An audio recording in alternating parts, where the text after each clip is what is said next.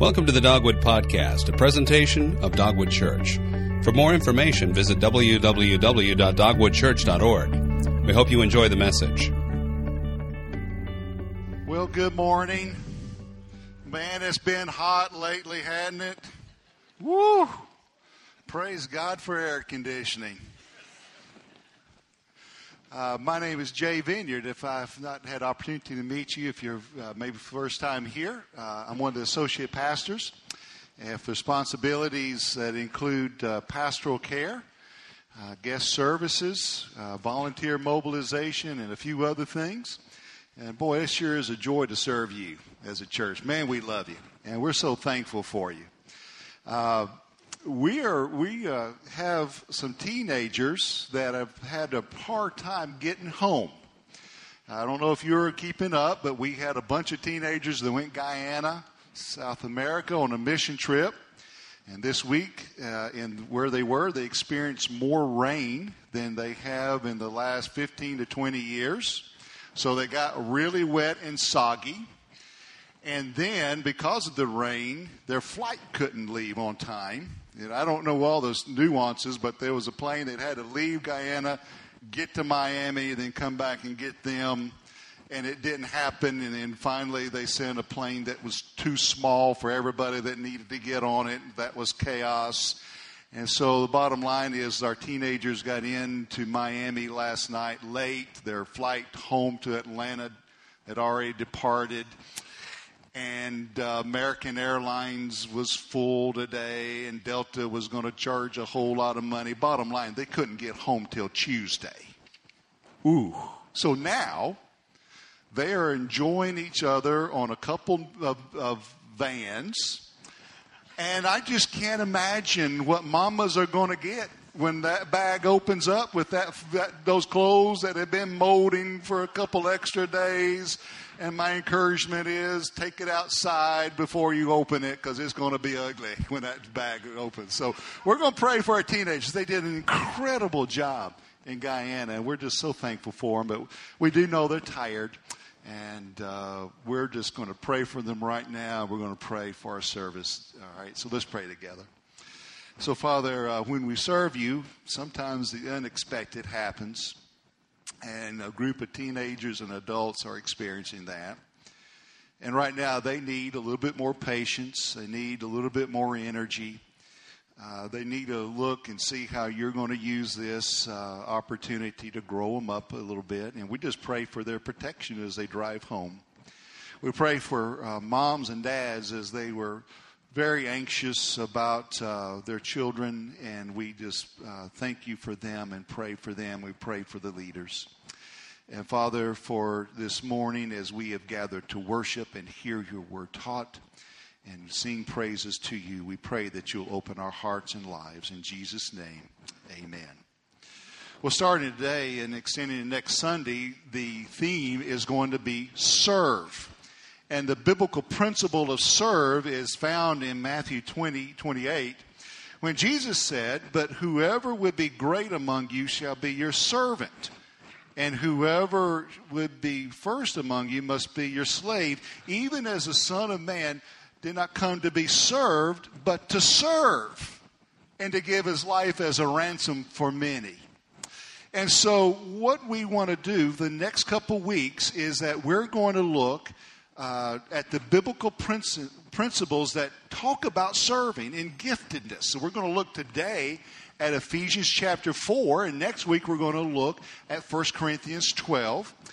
The second thing we're going to do is uh, uh, give you an opportunity to examine all of the serving opportunities at Dogwood Church. Now, did you happen to see this brochure when you came in the door? Yes? No. It's still there for you.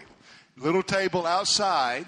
And what we have for you in this, this little brochure are all of the serving opportunities that are at Dogwood Church. And there are many. And we give you descriptions of what are available for you and who the key leaders are in that area. And so here's what I want you to do is take this home. You don't need to do it now unless you're really bored in the sermon, all right? But I would you take this home and start looking through this. And, and it, you know, here's the thing is that you'll find a place that you can use your gifts and your talents here at Dogwood Church. But some of you are going to say, what, what, i what I'm looking for is not here. For example, I've had two women, one through, uh, through correspondence and one face to face conversation, that have feel called to work with young women that are new mamas. Not here. But we'll make it happen.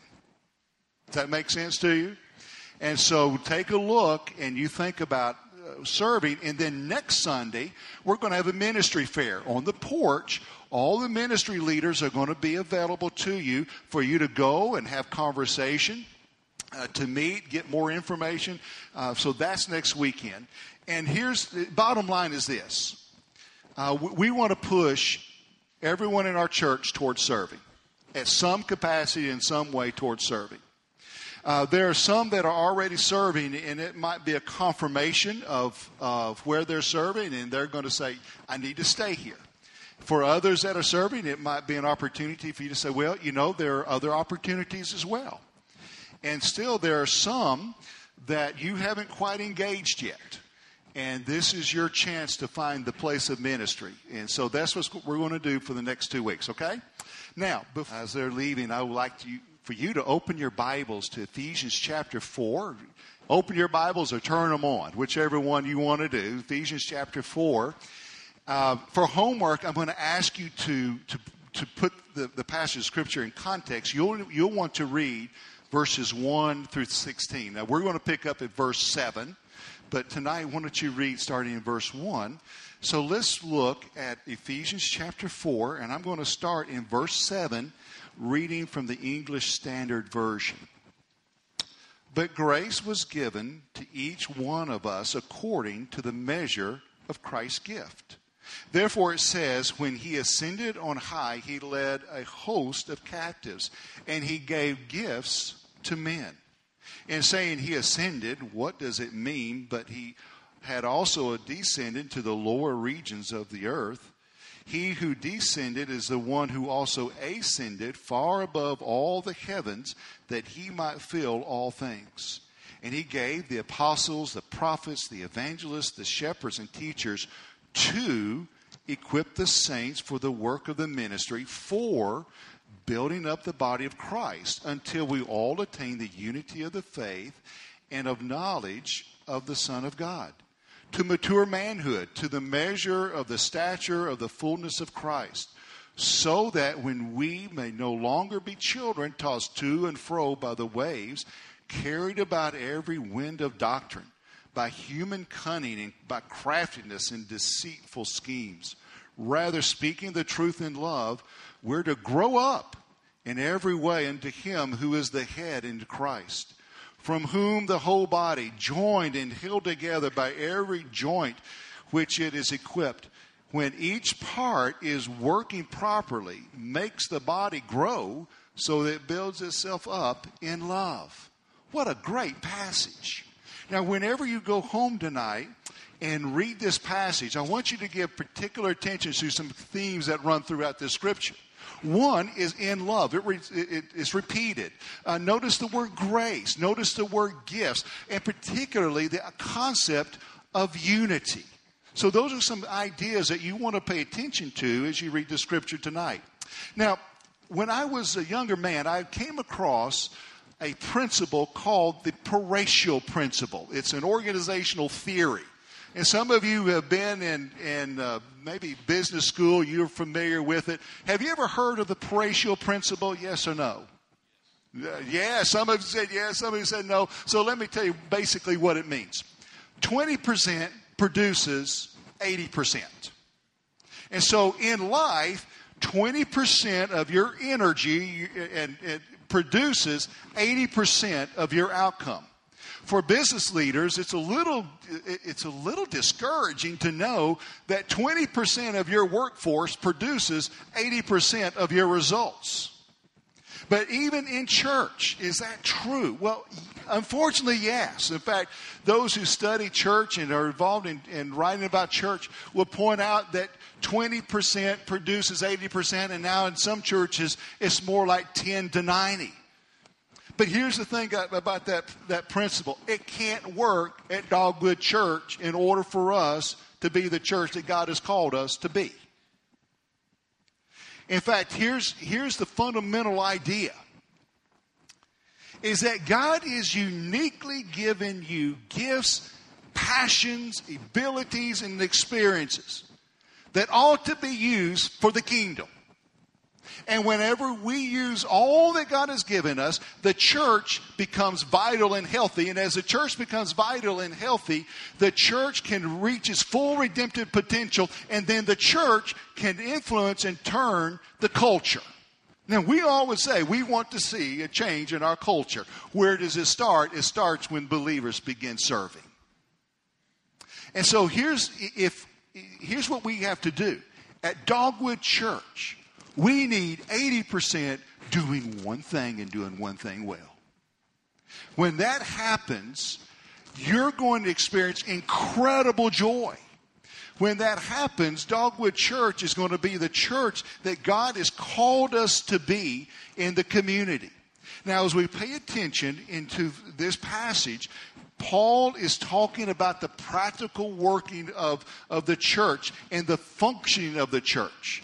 And the themes that run through it is that all believers are gifted and the unity that should mark the church.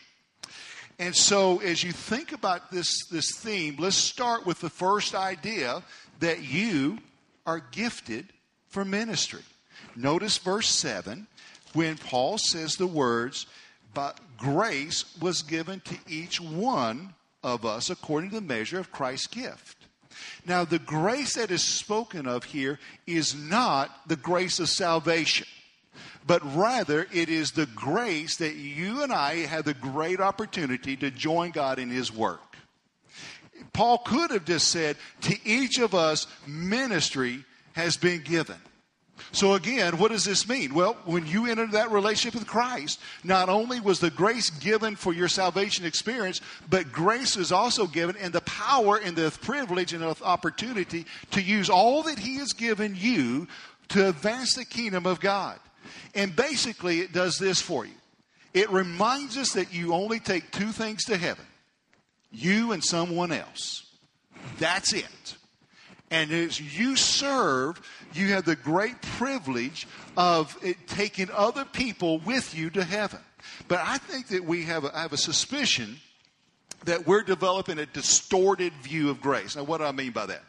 Well, distorted in this, in the, and first off, in the sense that in the American culture is this idea of privilege. We somehow deserve the grace that was given to us as our salvation experience. And, and for many Christians, it's of course I'm a Christian. I deserved it because of just because I'm a great guy. And when we have that mental model, it distorts the serving opportunity because then we go and say, well, you know, I'm, I'm going to do some things. I'm going to give, I'm going, I'm going to give God a favor and, and do some things for the kingdom. When I was preparing to teach in Russia I came across a, a, statement by one of my favorite writers. His name is Tony Evans. And he, he said this, and it was, it was very convicting to me.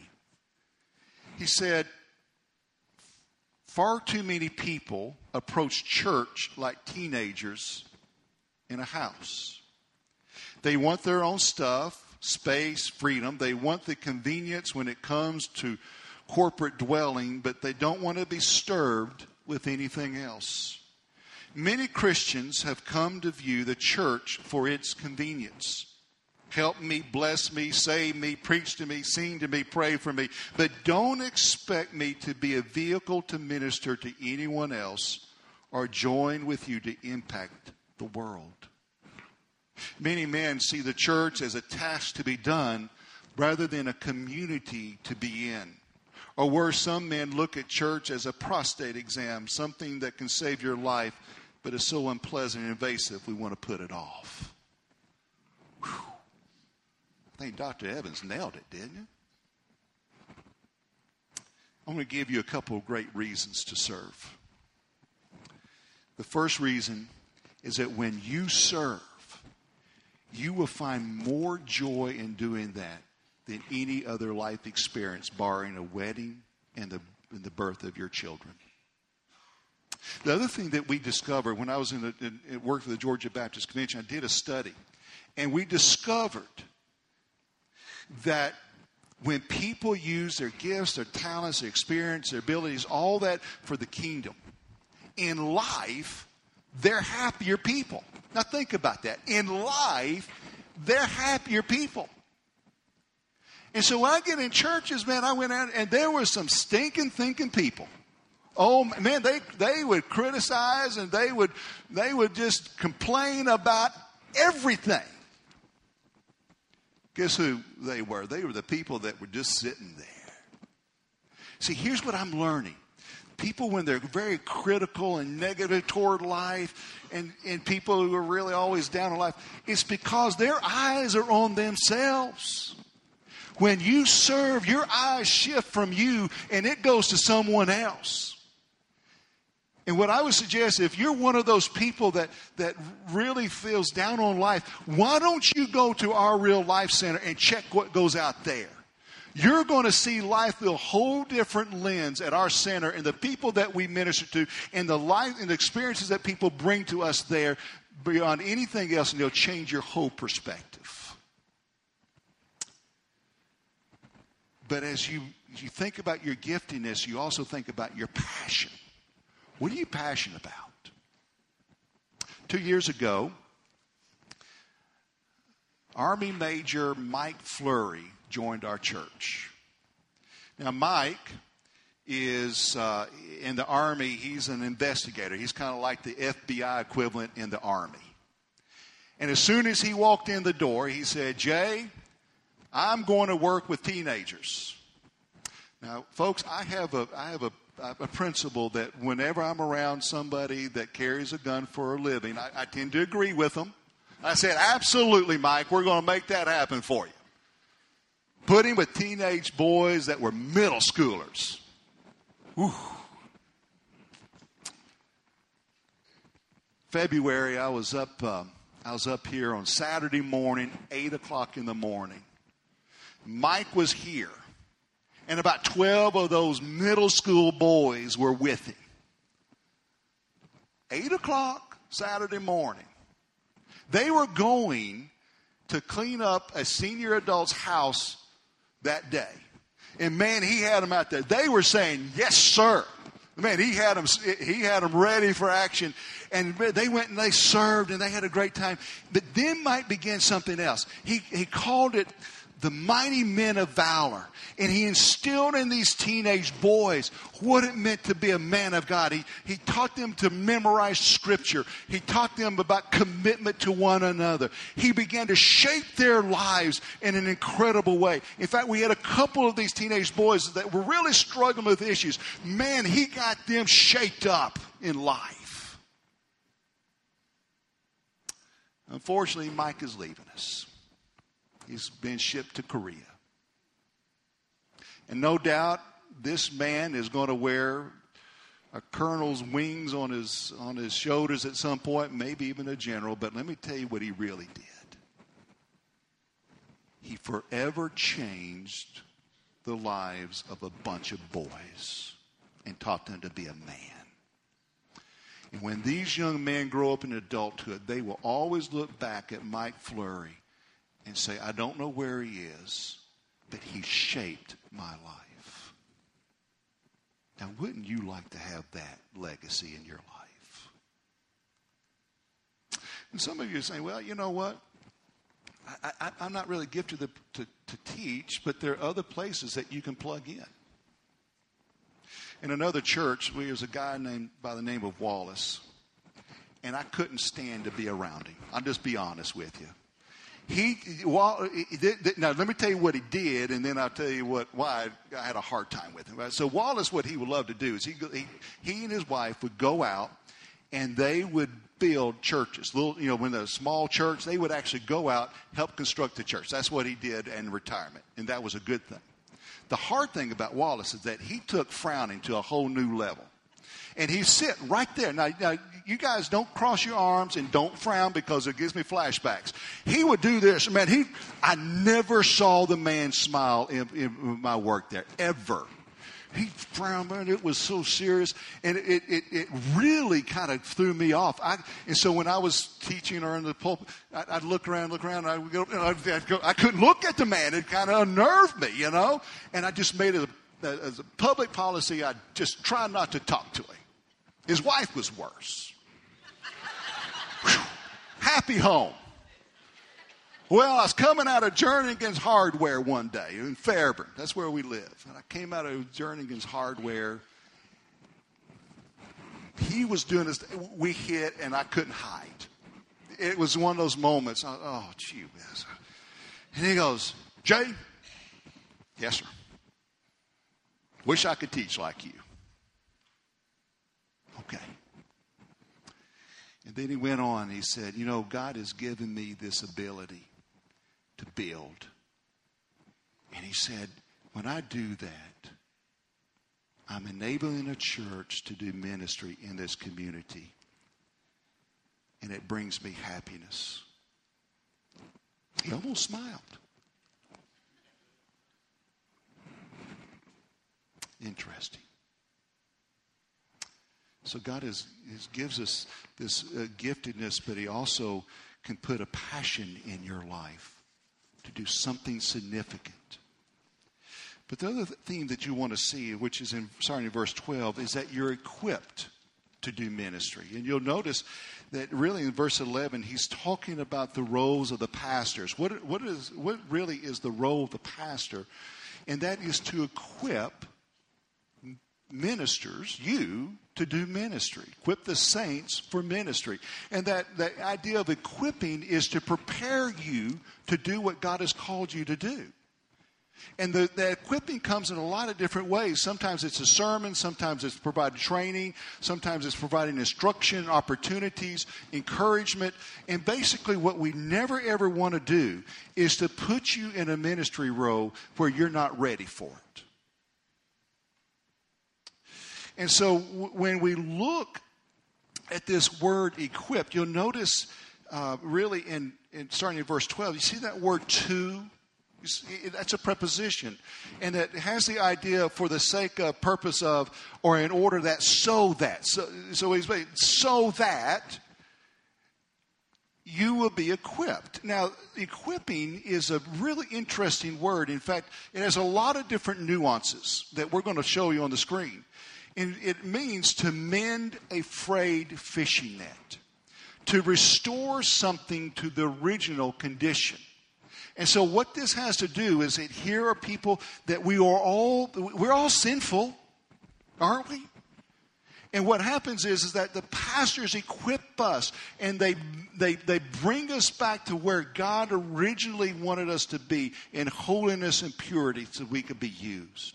And then it goes on to condition an athlete to compete to set a broken bone and to furnish a house. And that idea of setting a broken bone, the nuance is that people will frequently come and life is, they're broken. They're hurt. They're wounded. Life has come unglued for them. And when they come here, they find a place of healing and hope. And as, as their, their lives are put back together again, they find a place where they can serve and use that experience for God's kingdom. And so when Paul is saying this, he's, he's basically saying that, that when people come, they're far from perfect. Now, I hear the words that many people say is, Jay, I, I, before I can serve, I really need to get my act together. Now, I, I will admit that there are some times that people are not spiritually ready to serve. And also understand that there are some seasons of life when it's not when it's best not to serve. But that's not always the case.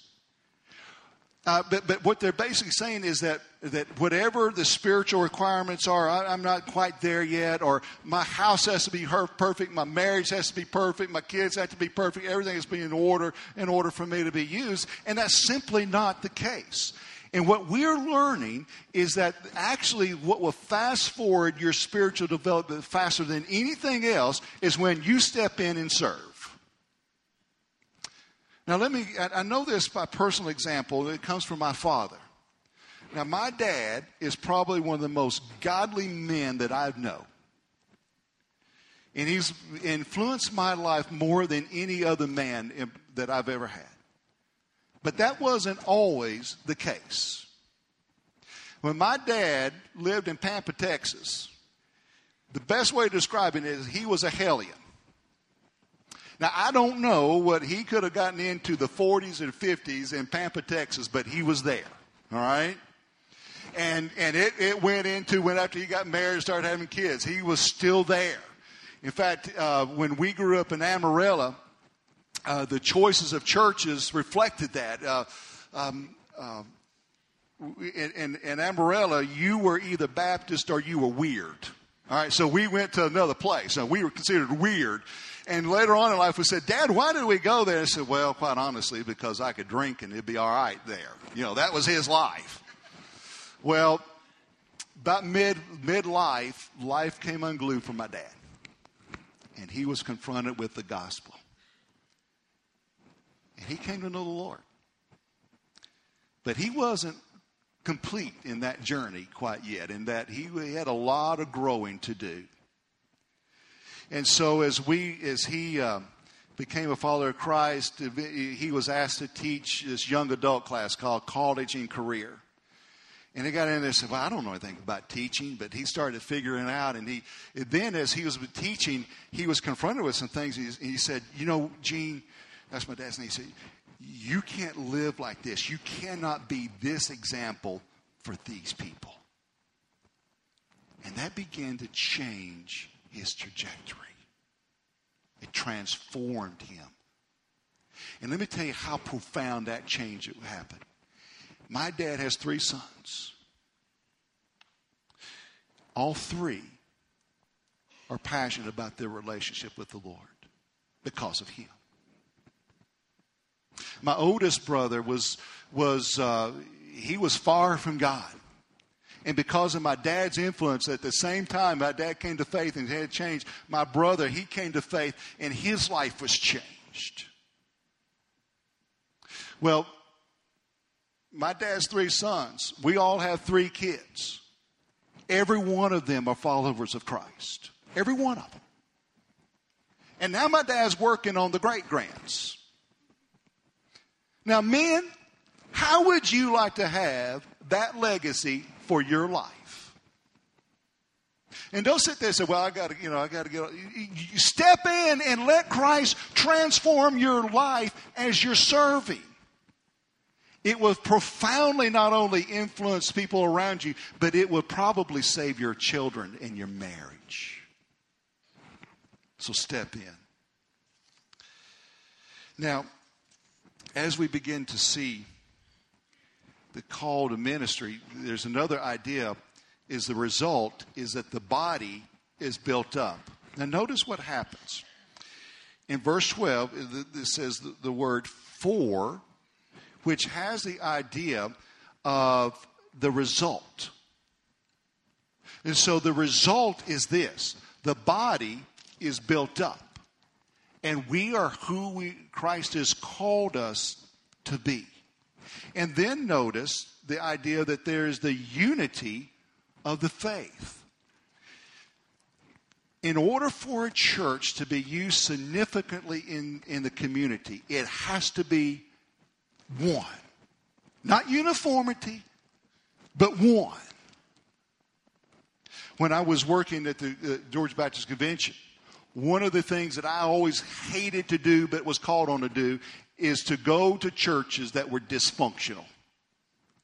Folks, in some places it was so bad the deacons got on the front lawn and they fisted it out. Man, it was a fist fight.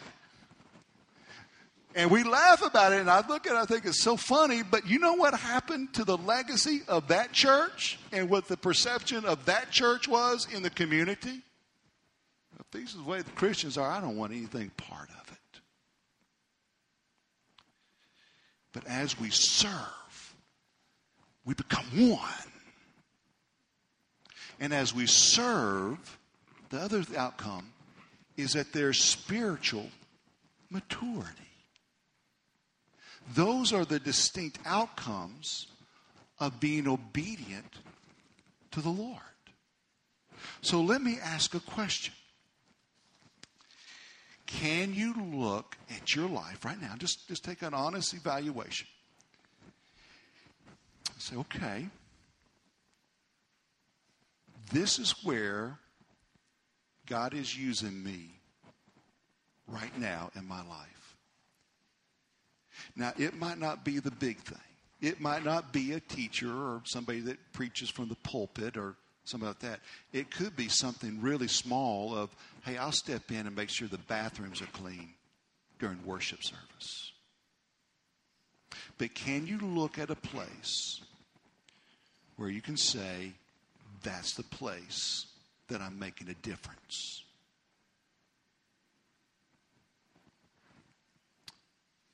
And if you can, yay. But if you're not so sure, why don't we make today the start? Now, on the communication cards, you, you just go ahead and take those out. See, remember these? Go ahead and take them. See it? Go ahead and rip it. You got it? And here's what's going to happen. On the front side of it, you can put your name and prayer request, but on the back side, you can communicate with us and say, All right, Jay, I'm ready to start. Don't know where. I'm going to look at the communication card. Will you meet with me? Absolutely. Will you help me? Absolutely. So whenever we take the offering, we all want to put the communication card. I want you to put it in the basket and begin an incredible journey. But the journey starts in the first place. It starts with a relationship with the Lord. Uh, I, I, would imagine in this room there are a lot of folks that were like my dad. You know, you come and you sing, but and you do all the outward things, but inwardly you haven't quite yet accepted Jesus Christ as your Savior. And for some of you, you're really not sure what that means. But that's the beginning place. And it's so easy. It's an acknowledgement of who God is and the fact that He that Christ died for your sins. And He offers you this new life, new hope. That's the beginning place. If you like to have conversation about becoming a follower of Christ, you can write it on the communication card. If you like, right over here in the corner would be some people that want to talk to you about how you can do that. But in a moment, we're just going to, the other part is that we give you an opportunity just to honestly evaluate your life and say, Lord, do I have the courage to say yes? So why don't you join me in prayer? So, Father, you've called us to serve. You've enabled us to serve. Give us the, the courage to serve. Give us the courage to take that first step to say yes to you. And Lord, may we stand in amazement of how you use us.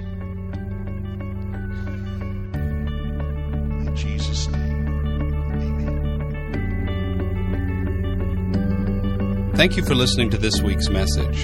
For more information about Dogwood Church, visit www.dogwoodchurch.org.